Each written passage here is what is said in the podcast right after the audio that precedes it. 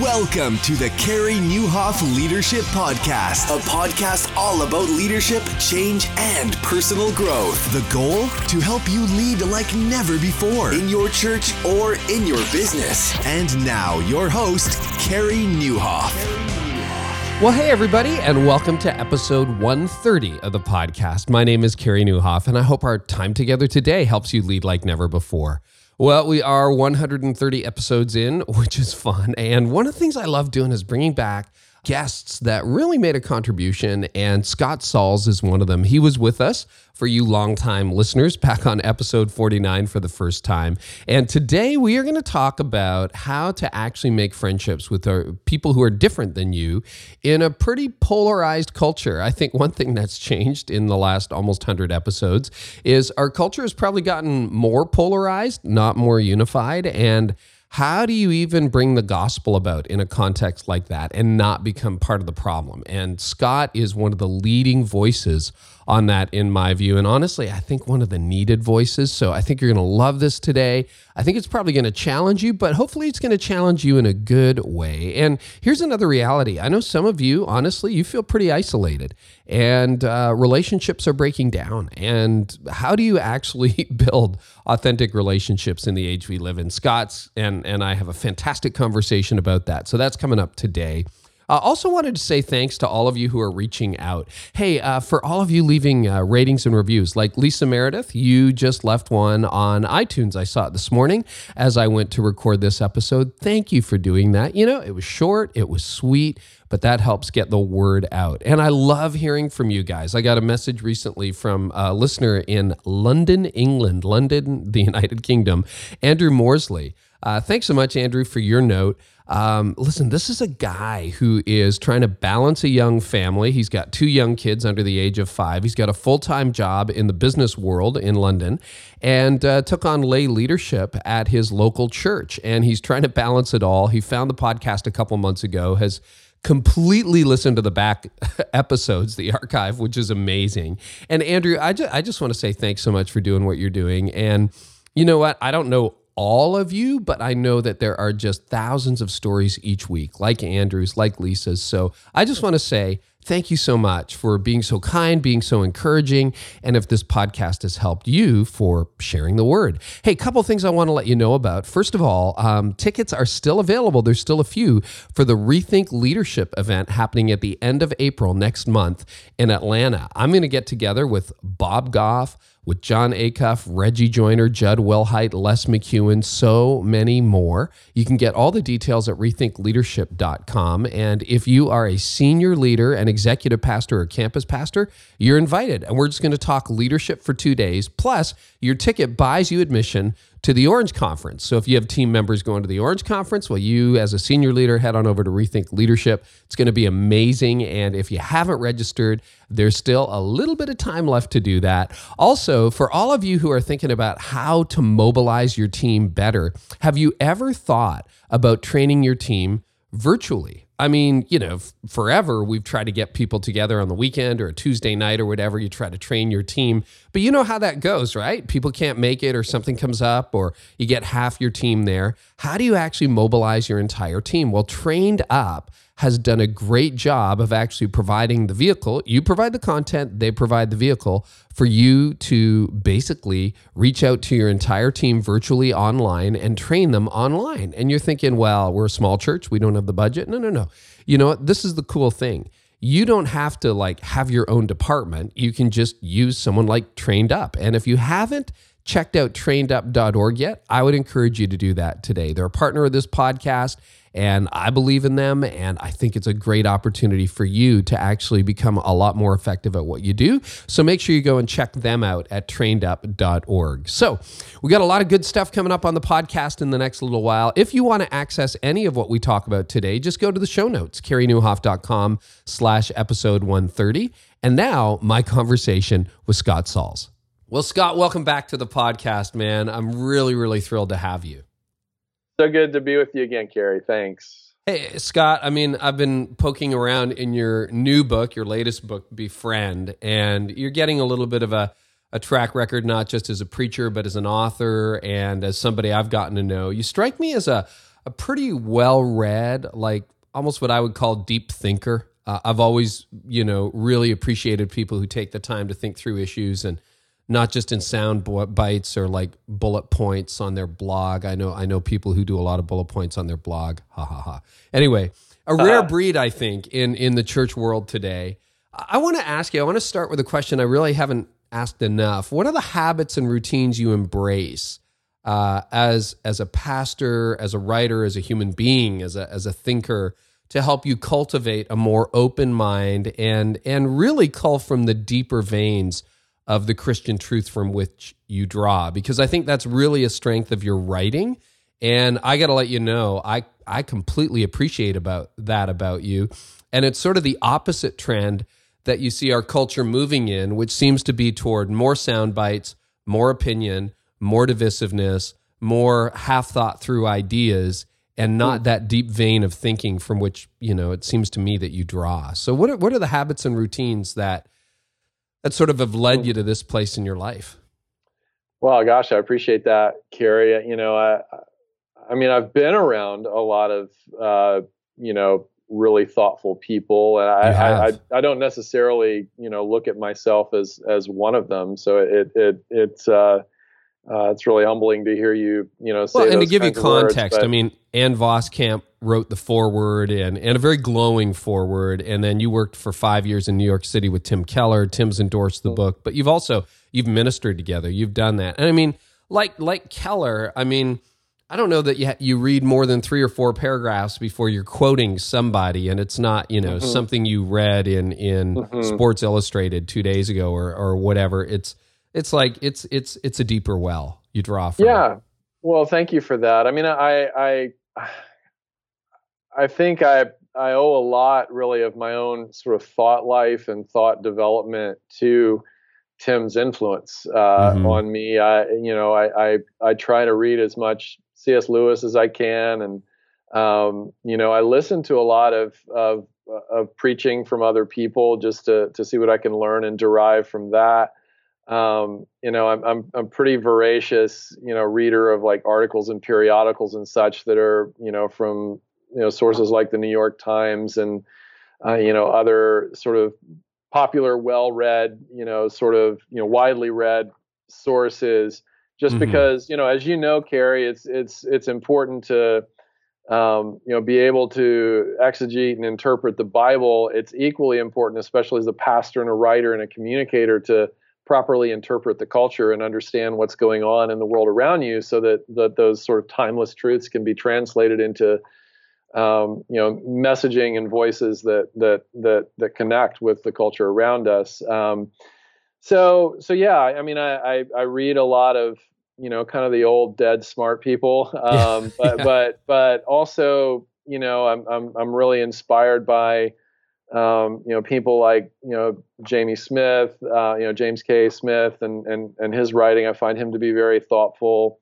Um, benefit a lot from you know the work of Dr. Martin Luther King Jr. What what a lot of people don't give him credit for is he's an amazing, um, you know, amazing rhetoric person with with just incredible you know thought content in his essays and in his sermons. And so I learned a lot from Dr. King.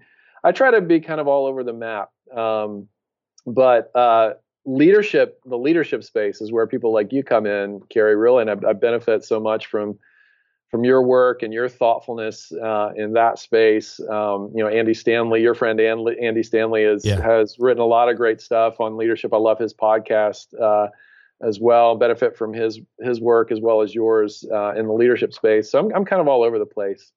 Well, it's an it's an eclectic mix, which makes it fun. So I think what a lot of leaders would say is, yeah, I would love to sit down and read C.S. Lewis all day, or, you know, I'd love to read widely. You know, if you're reading from the Atlantic Monthly or the New Yorker or the New York Times, you know, all those uh, East Coast publications, right, that tend to have have have the longer thread of argument maybe than a lot of pub, um, publications mm-hmm. today. How do you work that? Because I mean, you also lead a church, right, and not a small church. You lead a fairly uh, large church. You ventured into multi-site and uh, and it's growing and i'm sure you've got a lot of demands on your time including being a married man and a family man so how do you work that into like practically what are the rhythms or, or, or routines that that have helped mm. you keep that habit up Yeah. So um, I guess that uh, sort of boils down to the way that I order my day and the way that I order my week. Um, Can so, we go there? Uh, go ahead and, and yeah, like get sure, get gritty. Sure. Get get gritty. I, I want to just find out the the routines you follow.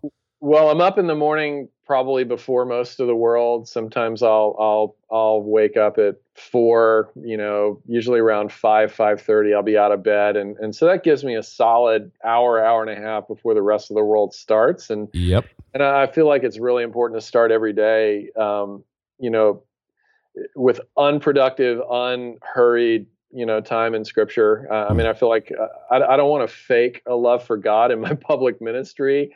Uh, i want it to be real. I, I, think it's important that that whatever i sort of give out you know publicly you know be a product of what god's doing in my own life and heart. And so so i've got a pretty consistent uh, and i would say robust devotional and prayer life but but i'll usually you know also add to that you know you know reading of periodicals and articles and books you know you mentioned people like anne and people like jamie smith and keller and cs lewis uh, eugene peterson is also oh, yeah. very influential and and great. you know a lot of others you know Dorothy okay can, can we back so, up that's really helpful yeah. first of all you and i get up around the same time this morning for okay. me it was like 4.45 i was out of bed and the kettle yeah, and was, that's not because we're spiritual people. That's because we're morning people. That's because Just, we're morning people. It's also because I'm older. I think I couldn't have done that yeah. when I was in my 20s. Sure. All right, so we're getting we're getting up early. Um, but what does you say a robust devotional life? That eludes a lot of pastors, and I got to be honest with you. Probably honestly, that that hardest time of the day for me is to really try to have a meaningful connection with God, and that is a daily discipline for me. So, what does that look like for you, Scott? Well, I, I benefit greatly from things like the Book of Common Prayer. I, I mm. uh, you know, my prayer life used to be, um, you know, particularly younger in my life. I, I, I feel like really feel like really most of my my prayer life came out of my heart, and and now I feel like the older I get, the more my prayer life happens to me as I benefit from you know things that other people have have written and contributed to the prayer space you know book of common prayer is a great resource uh, a lot of times, you know, really every day I'll go through probably about two or three Psalms and just let the Psalms guide me through prayer and just sort of trust that if God has, you know, Psalm 23 for me today, then then that's what He wants me to pray through. And then I'll I'll I'll try to you know I'll try to go through the Bible, you know, from Genesis to Revelation once every two years or so and yeah. so I'll, I'll, I'll do some praying through some Psalms and and through the Book of Common Prayer, whatever kind of the daily office is. There's an app called uh, Mission St. Clare, which is really awesome. If people, if your hearers want to, you know, listeners want to try that out. It's not for everybody, but but it's it called what? Mission St. Clare. Mission St. Clare, and that's C L A R E. It's a free app, and it, it, takes you through the daily kind of book and Book of Common Prayer readings that you know, kind of the Anglican Communion and those, you know those groups, you know, tend to, to use quite regularly. But then this is where I learned a lot from Tim. Um, you know, after the Psalms, I'll go to another, you know, area of scripture wherever I am in, in the reading of the Bible over the course of two years. And I'll jot, you know, I'll jot down, um, you know, a thought or two that really, you know, stands out in the reading, and then just base sort of the spontaneous from the heart prayers around what I've read that day, which really just mm. again allows you know the Lord to guide me through you know what He's saying to me that day in His Word uh, for prayers. And then I have regular you know intercessory stuff, just praying for family and church and the world and the poor and things like that. Um, and that's another area where Mission St. Clare app helps a lot because it gives you a very balanced uh, list of things to pray for so you don't forget to pray for the government you don't forget to pray for the poor and a lot of these other things that the scriptures tell us we need to be in prayer for um, so this is good. you know, I've been looking for an app like this, and while you were talking, I downloaded. You've already it. downloaded it. Oh, it's right. on my phone. It's already there. Yeah. And yeah. what's interesting, it's got morning prayer, evening prayer, like these are. And I know, you know, if you're from the evangelical tradition, which which I am, and and you are, you're like, whoa, I don't want anyone to script my prayers or whatever. But sometimes when you just pray the same stuff over and over again, it's not such a bad thing to have, uh, as you say, somebody else uh, help you pray. Because sometimes, you know, even as a pastor, I, I find I get into a rut pretty quickly, or I'm very self focused in my prayers, and I shouldn't necessarily be that. Yeah, yeah. I mean, it, it's it, it's it's also important to remember that God gave us the Psalms as a prayer book. Uh, you know, it, it, it really is a guide for for how to pray. And then you know, there's an occasion where Jesus' disciples said, "Hey, Lord, teach us to pray," and and you know, he gives them the Lord's prayer and gives us the mm-hmm. Lord's prayer, and that's that's a great order even to follow if if we're more spontaneous in the way that we pray. And, you know, even praying spontaneously through the different sections of the Lord's prayer is a great way to sort of order our prayer life as well. So you do that, you get up early in the morning and you go through that. That was really helpful. Take us through the next part of your day, typically, knowing that you're, you're going to have yeah, some variety sure. depending on the day. Yeah, it depends on the day of the week. But Mondays, we try to stack all of our staff meetings, uh, you know, on Mondays. And so I'm in meetings from 8.30 in the morning all the way sometimes until 10 at night, um, you know, if we have elder meetings and things like that. But usually the day ends uh, on Monday. The day of meetings ends around 2 or 3 p.m. And then I've got about two hours to catch up on email and then either go home for the night or prepare for the evening meetings. Mm-hmm. Tuesday is devoted to sermon prep.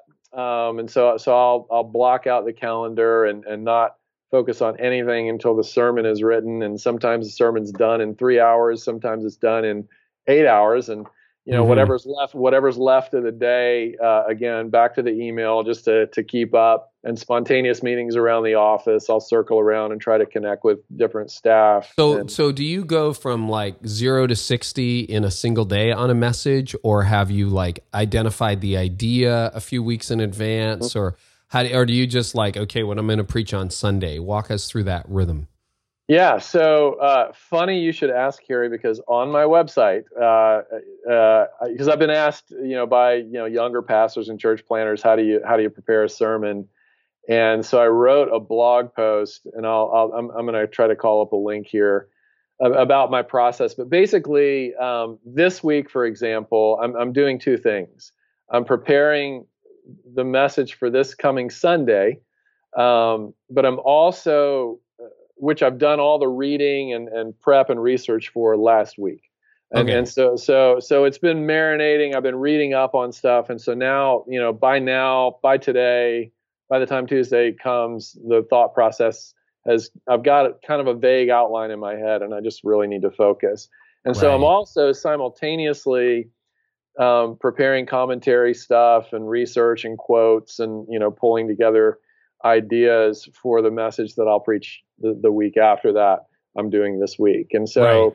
so every week I'm collecting material for what's going to happen in two Sundays while also writing the sermon that's going to happen this coming Sunday. But I try to finish the the first pass at it on Tuesday and then I don't look at it again until Sunday morning um, where I kind of, you know, bring it all together for the final product. But um, Okay. Yeah, no, that that's works. helpful. That's good to know. Yeah, the days of like starting at zero and then going to 60 in a single day are long, long gone. I can't remember the last time I did that because yeah. I yeah. find ideas get richer if you spend more time with them.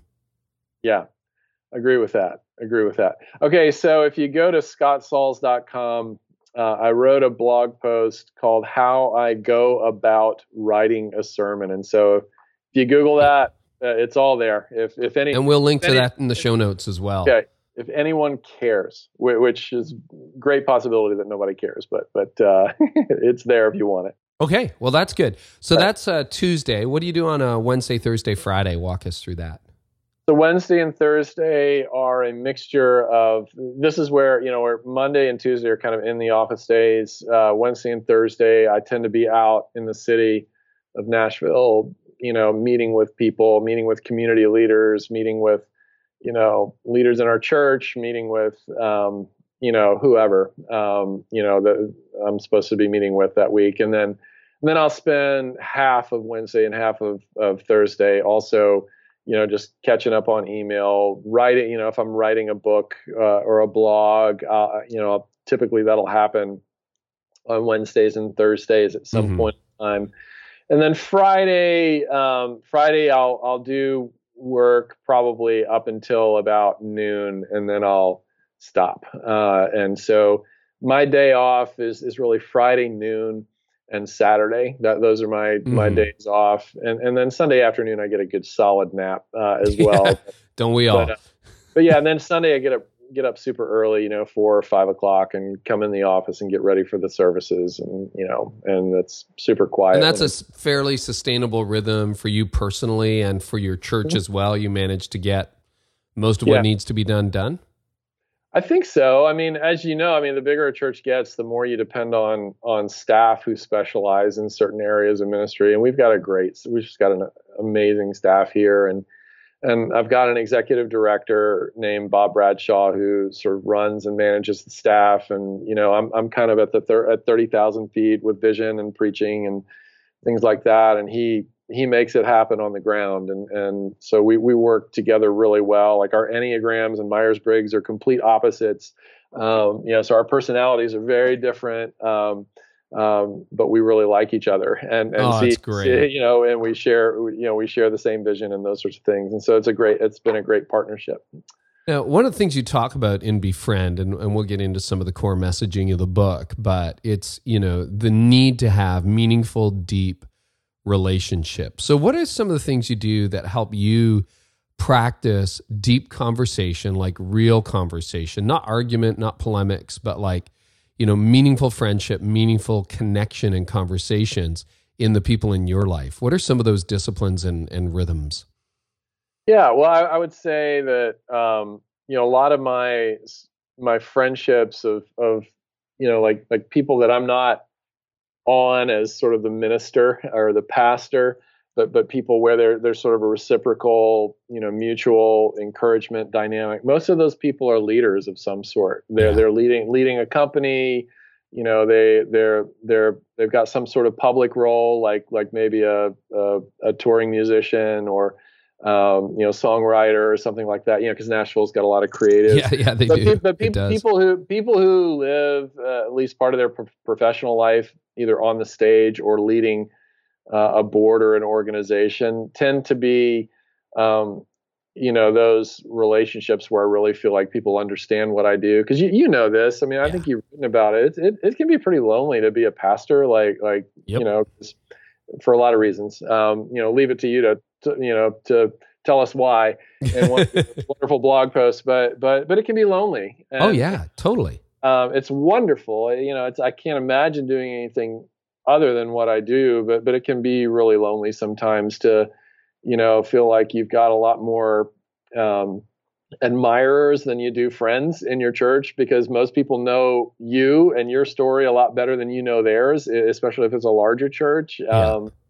and and so that feel that can feel a little isolating, and then you know being at the top of the org chart in any organization whether it's a church or otherwise it just it just creates this this kind of weird uh, I'd love to be your best friend, but I can't. and, yep. and, and, even if I tried hard, you wouldn't let me be your best friend because you know we're just we're we're we're not peers. We're peers in the gospel, but we're not peers in you know the organization of the church and such. And so, so that but but having leaders in my life you know just sort of helps you know my my group of guys that i hang out with um, are leaders and that helps immensely patty my wife and i also are are part of a small group we don't lead it and that, that's really meaningful to us too because it, enables us to just connect with folks in the church and just be regular human beings rather than being on as a pastor uh, and our small group really lets us do that, and and um, that's uh, that's a great part of it too. And I also like to be friends with other pastors in, in mm-hmm. our our city. Um, that's just always been a really meaningful um, part of our rhythm is to know other pastors and their their wives and such. So let's talk about um, friendship. Um, do you think friendship and conversation is a dying or lost art? And if so, what's killing it? Well, I, yes and no. I mean, I think on the one hand, I mean, this conversation automatically goes to social media, right? Um, yeah, sure. Either either social media is the best thing in the world, or it's the devil. You know, depending on what your perspective is. But I think social media has it, it can it can it can be an amazing resource. You know, if it's used well and if it's used in a healthy way. Social media is a lot like politics or um, you know, steak. Like in moderation, it, it can really bring health into your life and, and good things. But if you overindulge in politics or you overindulge with steak, it'll give you heart disease or turn you into a jerk. and, and I, you know, I think social media is very similar. If we use it in moderation, it, it, it connects us with a lot more people. Um, I don't know about you, but it's it's a great resource for me to be able to, you know, it's another way to have personal touch into people's lives in, in the church that I pastor. Um, you know, and, and, I feel the same yeah. way. Totally. Uh, yeah, and it, that's meaningful to people. Uh, you know, to be, you know, even just to get a like from their pastor, it it it, it helps them feel known. But it, it it also helps me feel like I'm, you know, connecting on some level with with people I want to connect with because I love them. Well, you get a window into their lives that honestly wasn't there 15 years ago. Like you didn't know what happened yeah. in a tu- right. on a Tuesday in someone's life or Right. You couldn't remember how many kids they had or anything yeah. like that. And that's why I set up a personal account as well as my sort of, you know, mm-hmm. author account on Facebook is I want I want to actually know what's going on in the lives of the people that I love and serve and preach to on a regular basis. Yeah. Yeah, so agree with you on that. Um, now it can become, you know, all consuming when, when our when sure. our relating with people is more through a screen than it is you know, face to face with eye contact, body language, and all that, it, it, it, can it can become it can have a reverse effect of what we're trying to to accomplish. We're trying to accomplish deeper intimacy and understanding, and and what happens is a sense of isolation and alienation because we're not we're not meant to chiefly communicate that way. Totally. And, and, you know, we're made for incarnation. We're made for connection. We're you know we're created in the image of God, right? And God is a community, and He's one altogether. And so, um, important to just keep social media in its place, to use it in healthy ways, not to dismiss it as a bad thing, but to to use it in a healthy way. It's a different, I mean, like philosophically, and I guess we're a decade into social media where everybody had access to it. You know, Facebook is over 10 years old now, et cetera, et cetera. But I guess, I guess we're starting to ask the philosophical questions, like what happens to the human soul? On mm. social media. What, what's your hmm. take mm. on that? Like, it, it is a kind of connection, but is it a different kind of connection? Yeah, it, it can it can lead to negative things happening. It could cause your soul to start dripping out of your body. um, if if you're relating to people as only partial, for instance, you know, Carey, if I only see, you know, the good, happy, successful things about your life, which which which are the things that we're most prone to put out there for other people. Sure. Uh, and I, and I don't know what you're going through personally. I don't know what you're struggling with. I don't know what your dreams are. Um, you know, because you know for whatever reason you're holding that back, or vice versa. I'm holding that back from you. I only get part of you and not all of you as as a friend, and so I'm more your fan than I am your friend. Mm. Uh, if I if I only know part of you, and and True and you know social media gives us a lot more fans and followers than it does friends truly if, if, that's the chief way that we relate to people so that that can have an alienating effect and the other is the comparison thing that happens because yeah. Your your life looks a lot more beautiful uh, you know on social media than it probably does in real life and so does mine oh yeah and, and, and so i'm i'm always i'm looking through the screen thinking gosh i wish that my life were like carey's he, he looks like he has no problems his looks like his staff never gets frustrated with his leadership. you know, looks Not like publicly. You know, no, everybody, right. nobody in his church is criticizing what he's doing. You know, and and you know, and, and we can see yep. we look at each other that way, and it's it's we can have false narratives about one another that that leads us to compare ourselves and get depressed. And I don't I don't know whether you and Patty are watching the Netflix series The Crown. Have you seen that? No, no oh, Toni and I, my wife and I, were watching through it, and there's an amazing episode in the first season where Queen Elizabeth and Prince Philip, and they're at this point they're still in their twenties, young monarch, um, and uh, they're they're having a fight. She's feeling the weight of the crown, and they have this like she's throwing things at Prince Philip and chasing him out of the room, and then they stop dead and they look, and this is like 1954 so and and again, it's a it's a not a reenactment. It's a it's a drama, but apparently quite accurate. Uh, mm-hmm. There's a film crew from the BBC there, and they're all just standing there with the most awkward look on their face. Mm. And you know, the Queen is stopped and Prince Philip is stopped, and they kind of look at each other and they realize they've just intruded on the most sacred space in someone's marriage, and it's not the PR is, uh, and and then so Eventually, wow. she goes out to speak to them and says, Well, I suppose you just saw what happens in every marriage. And wow. uh, he hands her the film. It's amazing. The photographer pulls the film reel out and he says, Another gift for you, Your Majesty. Wow. And I thought, that is another era because that Wow. never would happen today. And yet Yeah. there was a dignity and a respect. And, and you're right. I mean, you can read the stories about Kennedy, and some of that's good and some of that's bad, where the press just respected certain things. Mhm. Um, but yeah, media certainly is different. We just had the most, you know, last year, the most interesting election, I think, in human history, or Mm-hmm. one of them anyway, Mhm. played out on social media. There's something Mhm. different about it, and it can be corrosive to the soul, can't it? Yeah, absolutely, absolutely. So.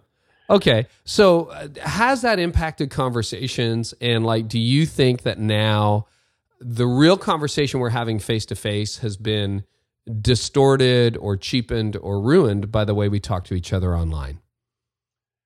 I think uh, there's great potential for that. I mean, especially when things like politics that people really care deeply about is sort of put out there in sound bites rather than in the context of a full conversation where people are doing as much listening as as we are talking and and and so on. Um, yeah, man. I mean, Yeah. it, it can go it can go south. Uh, you know, on social media. I mean, this is why so many people say, you know, never share a negative thought in an email uh, just because we, we don't have body language, we don't have eye contact, and stuff is so easily misunderstood or inflated uh, or misinterpreted. And, Sure. and and so that human interaction, it's still the way to go. Why did you write Befriend? Why, why, why was that an important message for you? What were you seeing in the culture that caused you enough alarm to to address it? Yeah, so that's a, that's a great question. Uh, you know, I, I there really I think two two things that mo- well three things that motivated me. One was I signed a two book deal with the publisher, so I had so I had to write a second book after Jesus Outside the Lines. That's Um, motivating. So that's one motivation. I was under contract, but but but the the other two motivations for this particular book, um, you know, on, on the friendship emphasis, uh, I, I think that most people are lonely, uh, and Mm. um, I'm lonely a lot of the time, you know, and you, you would never guess that because I, you know, I've got, you know, 3,000 member church that, that Yeah. I pastor and, and, um, you know, a lot of friends and followers on social media. Right. So, so of course I'm not lonely and I, I I'm lonely probably half the time. And, Mm. and, and I think that most, that's true of most people that, that we're, we're a lot lonelier than, and a lot less connected than, um, than maybe we tend to portray. And, Mhm. and so I wanted to touch a nerve there because that's that's the only negative thing that God spoke into paradise. He said it's not good for man to be alone. And and he spoke that into a perfect existence. And even the perfect existence wasn't quite perfect because Yeah. Adam was still alone.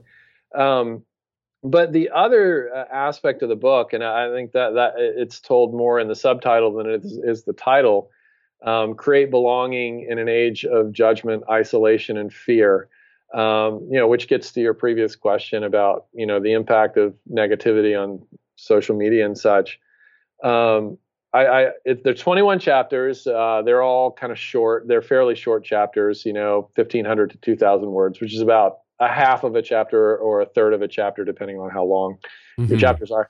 Um, but but they're designed to to be digestible, uh, and there are 21 of them because uh, I could I, I was able to come up with 21 different angles on um, what most of us feel is wrong with the world, is wrong with the church, or is wrong with us.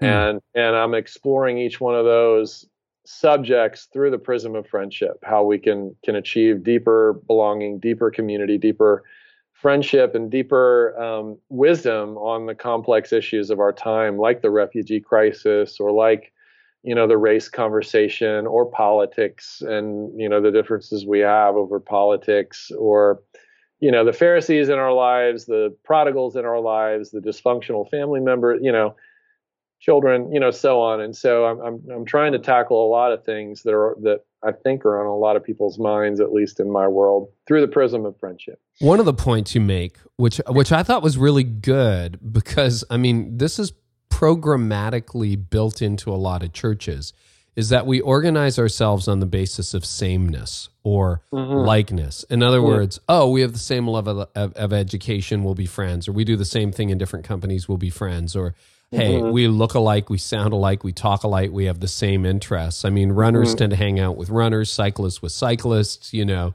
Uh, it's really interesting. And you say that's not always a good thing. What is the upside and the downside to friendships that are one dimensional or based on sameness? Yeah, well, it's certainly not a problematic thing to gravitate toward people that you have stuff in common with. I mean, right. C.S. C.S. Lewis, you know, writes about how you know a friendship begins when one person looks at another person and says, "Oh, you too." Uh, you know, so yeah. having things in common is, is important. Um, you know, I mean, even the Bible says that you know commonality in the gospel. You know, one Lord, one faith, one baptism.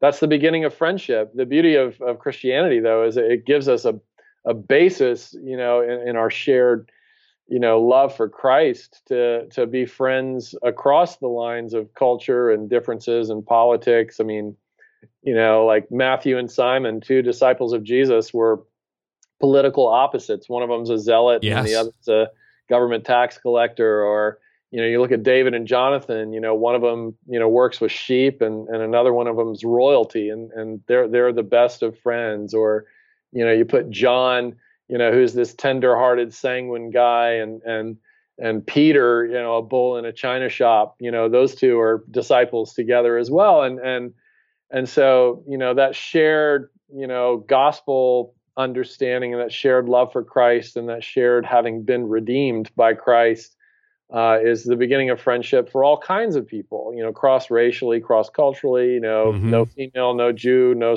no Greek, no slave, no free, and so on. Um, so I can't remember what your question was. Oh yeah, no uh, sameness yeah. and and uh, and one dimensional friendship yeah one dimensional friendships those are those yeah i talk about that in kind of the, the introductory chapter where so often we keep our friendships superficial by just focusing only on and, and and and interacting only around those things that we have in common. Like i've got my like i'm a north carolina tar heels basketball person. And right. so if you if you are too you know that that runs the risk of being the only thing that we talk about. And i never get to know you on a deeper level. And so that that's sort of a that that's a, a, friendship that stays above the surface. Or you know you're a pastor and i'm a pastor. And we talk about pastor things but but we don't talk about yeah, or you're white middle let's name it you're white middle class i'm white middle class so we talk about things that white middle class people talk about right yeah yeah absolutely it's so important to you know to to to have relationships with those who can can help us uh, understand and empath- empathize with the minority voice. Yeah, absolutely. And I think that's the point. Like the gospel breaks down all of those social barriers that really honestly move you way beyond your comfort zone. Absolutely. Personally. Okay. Yeah. That's interesting. You also write about shame and shaming, which is interesting. And I mean, I don't even know that public shaming was really much of a thing a decade ago. And now we talk about social media shaming or shaming people yeah. for doing things. How talk about that shift in culture, um, both accelerating and you make the argument that culture has accelerated the act of like shaming others, but also feeling ashamed and experiencing shame personally.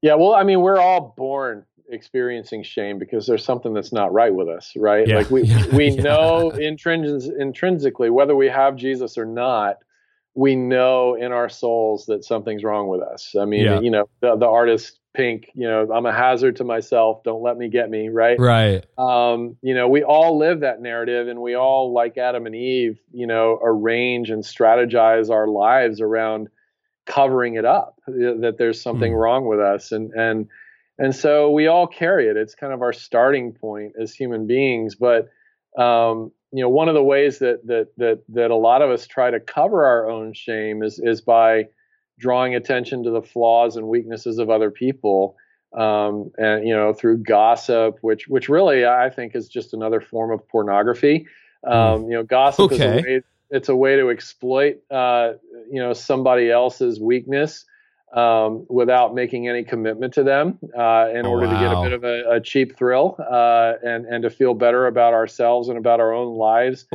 entirely at somebody else's expense. We objectify other, other people with gossip and with slander and things of that sort, um, which I think is why the New Testament is so sharp, you know, against gossip because of not only how it destroys community, but how it, it damages a soul. Um, so you know, true. sticks and sticks and stones may break my bones, but but words can never hurt me. You know, bull. You yeah, know, yeah, yeah, yeah. I'm I'm calling bull on that one. Uh, words can cut us deeply and, and often do, but but yeah, the online shaming thing. Um, you know, social media is a, a contributor contributor to that. I mean, we we form mobs, kind of a coliseum culture develops around you know a common enemy, and and a lot of people seek false community by by declaring a shared enemy um, you know, liberals look at conservatives as the enemy. Conservatives look at liberals as the enemy.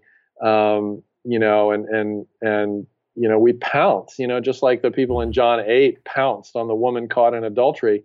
Um, I- think you know that was less about about her adultery and, and a lot more about their own shame that they were trying to cover as, as these sort of Mm. sanctimonious religious people. I mean, arrogant religion and, and, and boasting is a product of deep insecurity and inferiority. Um, and Hmm. you know, otherwise we wouldn't have feel a need to put other people in their place if we were secure about you know who God's made us to be. And so That's that's really interesting. I, do, I don't want to glance off of that too quickly, but basically, what you're saying is secure people are okay. Um, not shaming others, not gossiping. You you you see, and I I mean that resonates with me. But you see a direct connection between insecurity and shaming others, and you know, ganging up on people versus a secure person who just feels they don't need to. absolutely the most insecure person in the room is the one who gossips the most. Um, Wow. you're, you're deflecting you're deflecting your own shame away from you and you're you're dumping it on somebody else Don't look Uh, at me. Don't look at me. Don't come too yeah close. it, it's a Oh, self-salvation strategy you know jesus isn't enough to to perfect my you know reputation in the eyes of god jesus isn't enough Ooh. and so so i i need i need to put other people down you know it's like it's like it says in luke 18 9 you know Je- when, right before jesus speaks the parable of the pharisee and the tax collector. You know it says to to those who trusted in themselves that they were righteous and looked down on everybody else jesus told this parable. And it's Hmm. it's it's the pharisee who's shaming everybody else. Thank you god that i'm not like other men robbers evildoers tax collectors adulterers. But the, the the incredible thing about that passage though is in the in the greek it says that that, that the that the pharisee prayed to himself yeah, in, yeah. in, other words, he's preaching a sermon to him, his own soul. He's saying, "Soul, you are better than everybody else," and and because because what what what Christ has declared about him in Christ is not enough, and, and so he has to preach in himself to himself that he's superior because of how deeply inferior he feels. And, and then you've got the tax collector over here who's not looking at the Pharisee at all. He's only looking at himself in, in reference to God, and he's he says, you know, have mercy on me, God, the sinner. And it's this one that goes home justified and secure, uh, and and the the Pharisee goes home condemned and and and still, you know, still being a, a jerk for Jesus, so to speak. But but but that's because he's got an empty soul. the fascinating link between security and what you say about other people and how you treat other people. Just man, didn't want to lose that one. Mm-hmm. Anything else on shame and shaming? Because that is something that really is becoming part of our culture. Yeah, look, I, I think this is one of the reasons why Ann Voskamp, you know, that you who you mentioned a while ago, uh, is so endearing to so many people. People who are more liberal than she is, people Mm. who are more conservative than she is. She is one of the rare people who's who's a who, still is valued by by audiences that don't agree with her on everything. Um, you know, and and as well as the many many millions who do agree with her on Right, on, right, on right. what she says. But but even the fringes, uh, you know, Ann is able to capture their attention because she offers this what has now become a countercultural kindness. Mm. Um, you know, kindness is such a rare commodity. Um, you know, one of the things that we say a lot in our kind of in our environment here is that you know you know, cool, cool may win high school, but kindness wins life. And and, and I like that. And, I haven't and, heard of that. As and I think Canadian. that you know a lot of us just have stayed in high school. You know, there there are a lot of you know there are a lot of ten year old grown ups and eighty year old children. Um, yeah. You know, because you know sometimes we, we just get curmudgeony and, and and we never grow into the kindness that God has created us for. But you know, somebody Love like it. Ann, for instance she's kind. She's just kind to everybody, and that's that's just incredibly endearing and attractive because it's a fruit of the spirit, right? And and uh, it is a fruit of the spirit. It's not some namby pamby virtue. I love that. Right. Cool wins high school. Right. Kindness wins life. So there's this quote, Carey, that's attributed to Plato, the philosopher, and I think it's attributed to Plato, the philosopher, just because it makes you sound smarter if you if you're quoting a philosopher. yeah. Um, but Plato scholars would say he never never actually said this. Okay. Um, but uh, it's it you know it's attributed to whoever that person named anonymous is. But the quote is: "Be kind, because every person you meet is fighting a hidden battle." And yep. I think if we all approached our conversations with that in the forefront of our minds, it would it would it would be a game changer. Um, in terms of the kind of community that could could be built on, you know, around that. You know, you think about that. You mentioned Ann. I think about my friend Reggie Joiner, one of the kindest people I know, and mm. always, always looking for the most charitable explanation. Always, mm. like you know, in a room where almost everybody would condemn somebody, he'd be like, "Well." Sure, there's a story underneath that. You know, let's mm. dig a little bit deeper. It's so so good. Okay, yeah. you you uh, again, it's 21 different chapters, and you say you could almost do that like not as a devotion, but uh, just a daily reading, right? Like just a, a, daily reading. So I actually, at the end of the first chapter, I, I, I talk about three different ways to read the book. The, the, the preferred way, the most preferred way to read the book is is in a group full of people, at least some of whom disagree with you on some things. Right, um, right. So, and then the other is to just go through it with one person. Hmm. Uh, and then, and then the third way to do it is by yourself. But each chapter has, you know, a few scriptures that you can meditate on after reading the chapter. Uh, each chapter also has, you know, questions that can be processed individually or as a as a as a group. They're actually, I've been really encouraged. I'm getting a lot of emails and you know such, you know, people telling me they're they're taking their like pastors saying they're they're they're taking their whole church through it. It's like it is the small group curriculum for their church for the mm. next you know year or whatever which which just really you know is so rewarding to hear that um, you know that it's making its way into you know different networks like Acts 29 and um, you know kind of the Catalyst group and you know relevant and those folks um, like a lot of churches out of those movements um, you know are saying that they're they're taking their churches through it because you know these are the conversations that their people are having and they also want their people to build you know meaningful community around subjects that matter to everybody. It's also written so that you can bring people in who don't identify with jesus. Uh, I, I, hope it's yeah it's pretty accessible. It really is. i hope yeah and i, I hope it's read that way to me. presentation of uh, i hope it's an attractive presentation of the way um, that christianity can you know be thoughtful and, and yeah i think it talks about the things that we don't talk about enough in the church. One of which you said um, friendship with people who have different sexual i don't know what the term was habits. Uh, that's what i wrote down. But different sexual preferences and lifestyles than than we would have. And you point out and i thought this was really good that there's and and you see these polls happening in our culture right now. Christians will either tend to agree perhaps you argue too quickly with the cultural norms. In other words, the culture is flipped on sexual ethics, so we change our theology, or they too quickly distance themselves from anyone different than them. And you suggest yeah. another way. Can you talk about that? Sure. So the the um, you know the chapter is befriending sexual minorities, right? And right. so yeah, it's it's hopefully uh, hopefully that chapter paints a vision for what it could look like for people of faith to engage you know, lovingly, you know, with a combination of love and conviction. Mm. Um, you know, I, you know, I, I'm, I'm very pretty explicit about it. I, I identify with the, um, you know, the the historic understanding of sexuality, uh, you know, as presented to us in the early chapters of Genesis and as reaffirmed by Jesus. You know, when God said in the beginning, He made them male, male and female. I'm, I'm a um, I, I, don't like the word using the word traditional because of, yeah. of how much baggage is around that word. Just sure. like there's so much baggage around the word evangelical now, even though I identify yeah. as traditionally evangelical in the pure sense of the word.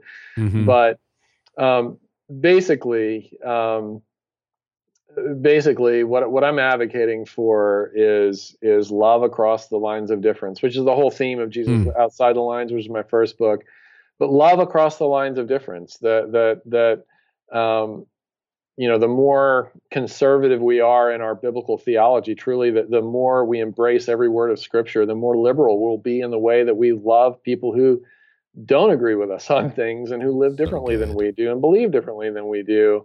And um, you know, if I am identifying with Jesus and following Jesus to the places where the types of places where Jesus was constantly going, then I will be accused at some point by by religious insiders of being a tax collector and a glutton uh, and a drunk because of of not because I'm a a, a, a glutton and a drunk because in, in truth, but because I hang out with people, you know, who who are uh, mm-hmm. because that's what Jesus did. He welcomed sinners and ate with them, had table fellowship with people who didn't believe in him. You know, he, he called Judas, Judas friend when Judas betrayed, right as Judas was betraying him, he called him friend or um, you know, and, and, and so th- there has to be something other than just bullying people and shouting people down and scolding them. I've, I've never met a single person who fell in love with Jesus because Christians scolded them about their ethics or their morality. Yeah. Uh, I've met a lot of people who became Christians because Christians loved them across the lines of difference. And, mm. and so, and I think the best case, so for, I think the best case, this is the last thing I'll say, the best case for biblical marriage that Christians can make is to have biblical marriages. And you know, in inside the church, marriage in many ways is a disaster, as much a disaster as it is outside the church. You know this. You're a pastor. Yeah. Um, Come into this um, loveless so, relationship and live according to God. Let's show the, the world what a beautiful Christ, you know, fueled marriage looks like, and and and let's also um, make the church into to the place that is the most life giving place and joyful place in the world for uncoupled people. Uh, I think we need to reclaim a robust biblical theology of singleness. You know, the Apostle Paul and Jesus were both unmarried men, and they mm. give us hmm. the strongest teaching on marriage and and and the strongest true. teaching on on the church and the community of God. And that there has to be like widows and and divorced people and people who've never been married have to feel in our churches like they are part of the A team. You know, like, like they're mm. not hmm like like I don't know where it it it, it became a, a, legitimate idea that that that being married and having two children was the ideal Christian existence because that's not what the scriptures present. It's a great thing. I mean, I'm married and have two children, and I, yeah. I love my life, but but but being single, have not having a life like mine, may may make you more of a Christian than than, than I am because of the kinds of things Paul said about the value of being single in the kingdom of God. So no, totally, you know, I, I think those are really, I mean, it's pretty challenging stuff. And on that note, you know, it's it's a safe book for six or seven chapters, and then it just gets more and more complex and overwhelming. You talk about befriending sexual minorities, family, the grieving, the dying, children, the rich and powerful, the poor, refugees, people of other races. Is that like a universal call to all people. It's like, hey, the more you become like Jesus, the more your friendship will run across all these lines. I love how N.T. Wright talks about imagining God's future into the present. Uh, mm. You know, it, it, it, and living as much now the, the, the existence of heaven as we possibly can. And what's heaven going to be like? Man, every nation, tribe, and tongue, rich and poor, um, you know, every every color, every every every place on on the org chart, every income bracket, all equals uh, at the feet of Jesus, all community with one another at the feet of Jesus, and and the more we can move in that direction, the the more we're getting ourselves and each other ready for for the way we're going to spend the rest of eternity. So let's start now, man. You know, Scott, I think that's good, but I, I feel like our culture, and I write a lot about culture, and you think a lot about culture and write about it as well. But I feel like our culture is moving toward more of a tribal, more of a same, more of a, well, you and I are alike, so we'll hang out, and we're opposed to that. Like, in that sense, the gospel is becoming more and more a countercultural message. absolutely. I mean, diversity diversity is a buzzword uh, in the world of politics because you know everybody in the world of politics claims you know like like like Donald Trump gets up and says I'm going to be everybody's president.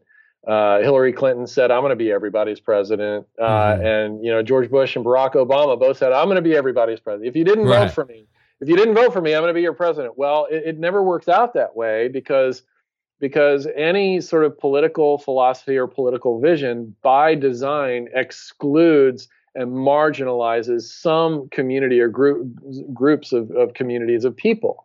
Um, and and and it, it, it, causes some group of people to, to, to feel and to be left out of, of whatever the vision is.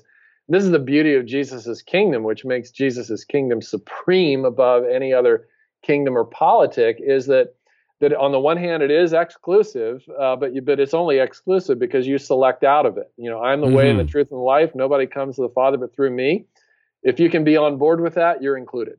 Yeah. Uh, and, and, and and and and so it's exclusive on one hand because only Christ, you know Christ makes those exclusive claims, but it's it's the most inclusive. Christianity is the most inclusive movement in the world. Um, yes, it is. Know, politically left, politically right. You know, from Asia, from Africa, from from United States, it transcends culture. The gospel does. I mean, it transcends gender. It transcends, you know, all of these things that divide us and cause us to tribalize. And and and so so yeah, it's a great opportunity in, season of history where Christians do have an opportunity to to stand out, hopefully in beautiful ways and not in, um, you know, jerky sorts of ways. yeah. You also you kind of end the book or come uh, toward the end. You talk about befriending God like actually having a friendship with God. What does that look like? Because I think a lot of church leaders feel like we work for Him, but do we really know Him? Are we really yeah. friends? What is what is the essence of that for you? I mean, for, for me, Carey, uh, it's very basic and ordinary. I mean, when I was young in my Christianity, I felt like intimacy with God was all about the experience and it was all about the kind of getting high on Jesus and mm-hmm. you know mm-hmm. the the buzz and and you know there's I, I, think those those moments of sort of euphoria are they they have their place in our in discipleship that there is a fueling element but I, I think they really need to be the caboose of the train rather than the engine of the train. Yeah. Um, you know, even Jesus said, all, all, you Jews, you know, he's speaking to the Jews, all you want, it, all you're looking for is the next miracle um, when when when I'm here to tell you, I'm I'm, I'm going to meet you in the ordinary. Uh, and even when you even even when you feel like you're not meeting me, I'm meeting you. Like like you know, my thoughts are higher mm-hmm. than your thoughts, my ways are higher than your ways, and so just the everyday you know acknowledgement of God's faithfulness in every little detail of our life. Like every breath I inhale, every little ounce of oxygen is a gift from God, and and just you know, C.S. Lewis talked about how he sees everything in his life through the lens of of Christianity, of his Christianity, and you know, when when I see everything, every person, every place, and everything as a good and perfect gift from God, it just changes changes our orientation and perspective about the life that God's given us. But but to, to see Jesus in the simple things and, and not to and, and in the ordinary things, and not not to believe the lie that He only shows up in the extraordinary. Um, you know what I mean? It's a good theology. That's how I, I feel more and more every year. I feel like God is in the cracks and the nuances and the the small moments of the day, as well as in that first hour yeah. uh, when I'm connecting with Him, hopefully directly and yeah. specifically. Okay, I'm going to switch gears for a little bit, Scott. And uh, I asked you if it was okay to ask you this, but I'm a huge Tim Keller fan and you got mm-hmm. the chance to work with him for five years. So mm-hmm. uh, I know I'm not alone in that and speak on behalf of a lot of leaders listening. What were some of your greatest moments, learnings? Uh, what were some of the great highlights of working with Tim? So the fun part is that the church I'm pastoring now is the is the primary church that sent Tim and Kathy to plant uh, Redeemer about the yeah. I did not ago. know that really yeah, they were the sending so yeah. church wow he's like he's like a spiritual son to me uh, uh, That's awesome. Totally, totally joking on that one, but but here here's here was my experience going in. Um, one of the things that that I love about Tim Keller is that he's a man of imperfection, and mm, mm. Uh, and and he's okay with that, and and uh, I think we have to recognize, and I mean, Carey, gosh, so so many high-profile pastors have crashed and burned in the last year, year and a half. Oh, I know. Some of them are friends of yours, some yes. of them are friends of mine, and uh, I think it's time for us to to take pastors off of pedestals, and mm. it's time for us as pastors to um, to to become less concerned with with platform and more concerned with faithfulness, uh, and let our faithfulness be our platform. You know, mm. they'll you know, Pastor Robert Murray M'Cheyne said the best thing that you can give your people is your personal holiness and and your own walk with God. Yeah. Um, and that's that's what I learned from Tim. I mean, he, you know, before I knew him, so he calls and I'm, you know, to invite me to come work for him and I, you know, I was nervous to talk to him on the phone because I felt like I'm, you know, I'm talking to one of the apostles or something. Right, right? And, yeah, and, it's Peter calling. You know, and and and the truth of the matter is that that that that, that Tim is more um, uh, more comfortable, probably. I think he would say with a group of ten thousand people than he is with with a group of two or three. Um, mm-hmm. You know, he he's very introverted. Um, you know, and, and, this is one of the the hidden secrets about the greatest preachers in the world and the greatest preachers in history. Most of them are introverts. Yeah. Um, because the preaching the preaching event is a very introverted thing. You know this, right? Like you're in mm-hmm. your own head, everybody's eavesdropping on what you're what's going on in your own thoughts. Um, but but but to, you know, I thought I was going to work and learn learn from um, you know the greatest preacher in the world, the greatest English speaking preacher of our time, in my opinion. I realize. Mm-hmm everybody has their opinion about that kind of stuff, but that's my opinion. And I still have that opinion. I still think he's the greatest English speaking preacher uh, of our time. He's amazing. But but but when I when I left after being there for five years to come pastor Christ Presbyterian in Nashville, um, I left. Um, you know his preaching and leadership and vision, to which I owe about ninety percent of, of my own preaching mm-hmm. and vision is about number eight on the list of the things that I appreciate most about Tim. What I left uh, with, you know, wanting to imitate even more than preaching and leadership and vision, was the prayer life that, that he has. He's a man of deep prayer and devotion. Uh, he's become more prayerful as his platform has grown, and oftentimes oh, the, the, reverse is true yep. uh, with a lot of pastors, which is why why many pastors crash and burn. Is they lose touch with God. Um, and and um, and the other thing is he's got a very strong marriage. He and Kathy have always had a very very strong marriage. She's his best friend, mm. uh, hmm. always has been. There's a real partnership between the two of them, and and the humility. Um, you know what it's like, Carey, to be a high profile in a high profile position that God has has positioned you in, and receive criticism. Yep. Um, Tim re- receives a lot of criticism. Most of it is very unfair and untrue and, and unfair characteriz- characterizations, you know, that he's this or that he's that. And uh, in five years, I never once uh, saw Tim get defensive. Mm. I never once saw him uh, strike back, either in private or in public. I never once witnessed him uh, saying a negative gossip word about anybody. See, and that's crazy. You wrote about that in Befriend, didn't you? I remember I you reading that. And half chapter, yeah. Yeah, and and that really challenged me because it can be very tempting whether it's an iTunes review on this podcast where somebody says, "Well, pretty good, but blah blah blah blah blah." I mean, right. my instinct is not good in those situations when somebody criticizes a message that you just poured 40 hours into or some you know person on the internet just takes a stick of dynamite to a blog post you poured your heart into. It's yeah. very hard not to react emotionally to that. But you said something yeah. in the book and maybe you were going there and i just interrupted you but like he he actually says well where's the kernel of truth? What can i learn? And then did he not like you you wrote um like tim actually will take time to pray for that person and says, yeah. maybe I need to pray for that person. Yeah. So Tim is a student student of um, of godly dead people. Um, you know, he would he would attribute yeah. a lot of his you know his own shaping to C.S. Lewis, to Augustine, to George Whitefield, yeah. uh, and especially John Newton. So John Newton, the guy who wrote Amazing Grace, yeah, you know, has written these amazing letters, many of which uh, you know, and they can be accessed for free if you Google them. Um, the letters of John Newton, but but but Tim mm. has been a student and recipient of those letters. And one of the letters that John Newton wrote is is a letter that he called "On Controversy," and and it's a letter that he wrote to a young pastor, uh, basically mentoring a young pastor about how to deal with criticism. And one of the things that Newton says is, even if you're unfairly criticized, look for the kernel of truth in there so that you'll have something to repent of, because every opportunity to repent is an opportunity to grow closer to Jesus.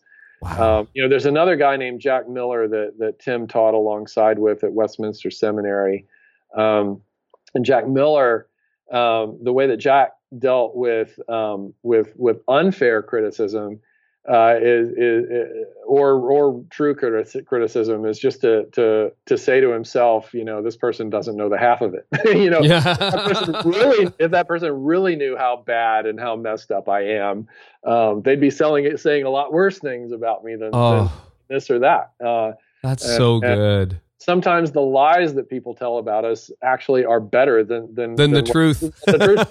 So, so the point the point being, oh, you know, so just refreshing. being a place of humility. But I emerged from my five years with a prayer that I kind of came up with that I pray for myself regularly as a leader, and that I pray for other leaders. Um, uh, uh you know, God grant me character that is greater than my gifts and humility that's greater than my platform and that that hmm. prayer came chiefly out of just witnessing the kind of man that Tim is up close. I, I, want people who live up close to me to see me as a humble, kind, prayerful person. I, I don't know if the people that I live up close to w- would would describe me that way, but I, I hope that's the way that I finish. Oh, that's so good. And you know, that's what we. Isn't that what we all wish was true? That when you get behind the stage and i mean for you for you to say because I, I do think tim keller is one of the greatest preachers of the last century. I just i love his stuff. I'm a listener. I have his books. They're right behind me in my office. I mean i love what god is doing through tim. But to walk away and say i thought i was talking to the greatest preacher and now that's number 98 because there's so many other things on top of that but yeah. he's still a great preacher. I mean, yeah. is is yeah. is incredible, and I hope that is true. Andy Stanley says it this way, you know. Hopefully, the people, and I'm going to butcher this if Andy's listening. Sorry, Andy, but mm-hmm. he says it better. He'll make it rhyme. I know he will, but uh, you know, I hope the people closest to me think the most of me, and mm-hmm. and that's what's really important. Because some guy who heard some sermon clip that you know wrote a blog post about it and got a thousand people angry. That's one thing but what does your mm-hmm. wife think of you? What about your kids? What about your neighbors? What about your best yeah. friends? What about the people who see you in every moment? What do they say? What does your team right. say? What does your staff say on good days and on bad days? I think that is ultimately the legacy that we leave. And yeah. uh, I'm going to chew on on the last part of that conversation. That's really good. You know, the the part from Newton's letters, and you know, well, that critic he doesn't know the half of it. It's actually much worse. Right. That's yeah. so true. And and that is good Calvinism, right? There's no knowledge that, of God without knowledge of self. There's no knowledge yeah. of self. That is Calvinist, man. Totally. Oh, I know not to go to the Calvinist Arminian debate on uh, on somebody else's podcast, so I'm not going to go there.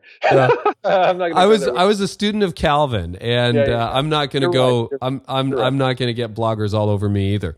But what yeah, I will say is one of Calvin's greatest lines, I think, is there is no knowledge of God without knowledge of self. And there is no knowledge of self without knowledge of God. That's right. And so here's one other great thing about Tim. Hmm. So I, am a Calvinist. Tim's okay. a Calvinist, right? Tim's a Calvinist, but but but we use prayers from John Wesley, you know, in, ah. in, in, in that environment. You know, so and you're reading again, the Anglicans. What is with this? You know, come on. Uh, is this like a, a kingdom or something? What's going on? I'm a closet Anglican, I think probably. I guess I just outed myself, but um, I'm proud of it. So, um, yeah. Okay.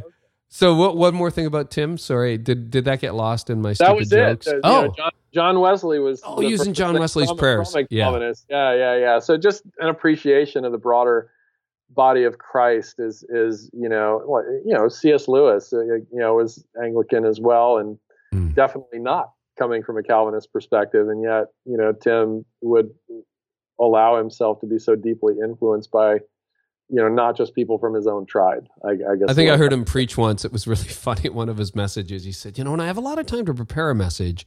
I write one. When I don't, I just quote a lot of C.S. Lewis. don't, don't we all? It's really good. Hey, Scott, this is amazing. Um, your latest book is called Befriend. Where can people find it and where can people find you?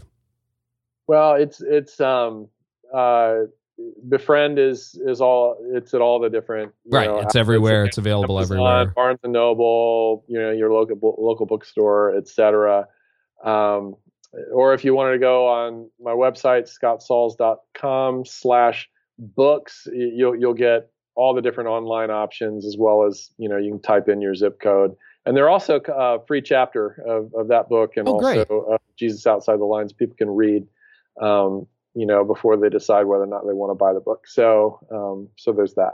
Good, and we'll link to all of it in the show notes as well. Scott, Thanks. it's it's been a joy, and I'll say one more time. I know this won't be our last conversation on this podcast. Oh, I hope, so I, I hope, thank I you. hope so. And if you're in Nashville, come see us. I, I will. Thanks so much. All right, thank you, Carey. Isn't that just like a needed voice in the church today? At least I think so. I mean, one of the things I'm committed to online, and this is on my blog. If, if you know, I have this podcast, I have a couple of podcasts, the Canadian Church Leaders Podcast, but I also write a blog. And one of the things I'm pretty passionate about is just raising the tone of discussion and debate online because it can get so negative so quickly. And so if you're with me, hey, be one of the good people and like leave good comments and be kind to people. And you can be truthful, but you just don't have to really be so polarizing when you do that. And certainly in our relationships, in our friendships, in in the actual relationships we have in our community with people. I just think Scott brings a very needed, very timely message. So you're going to want to check out his new book, Befriend. It's an incredible book.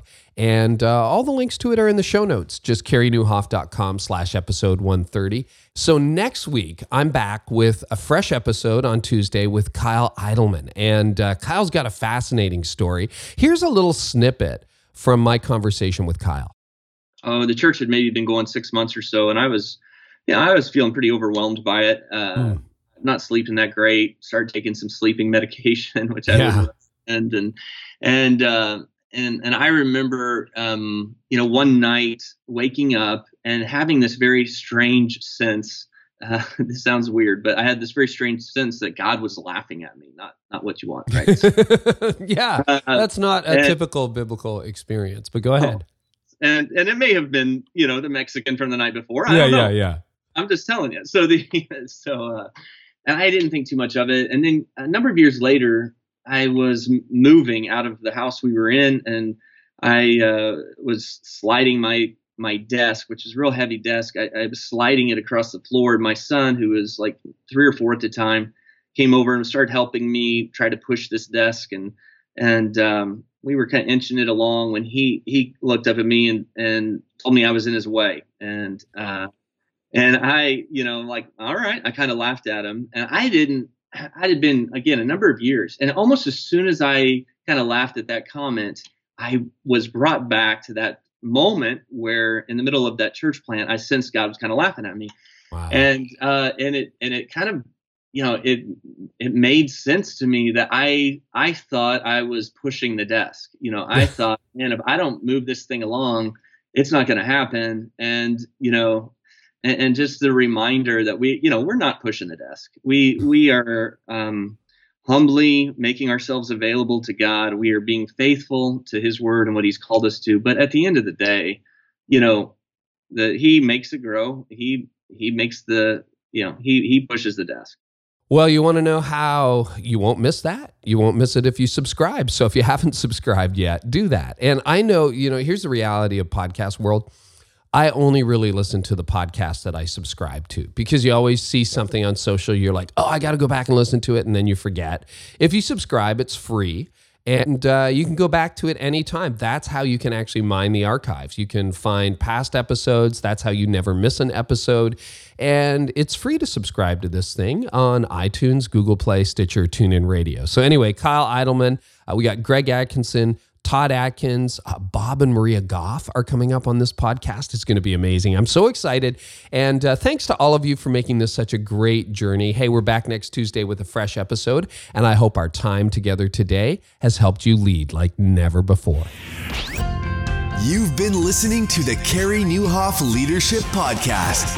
Join us next time for more insights on leadership, change, and personal growth to help you lead like never before.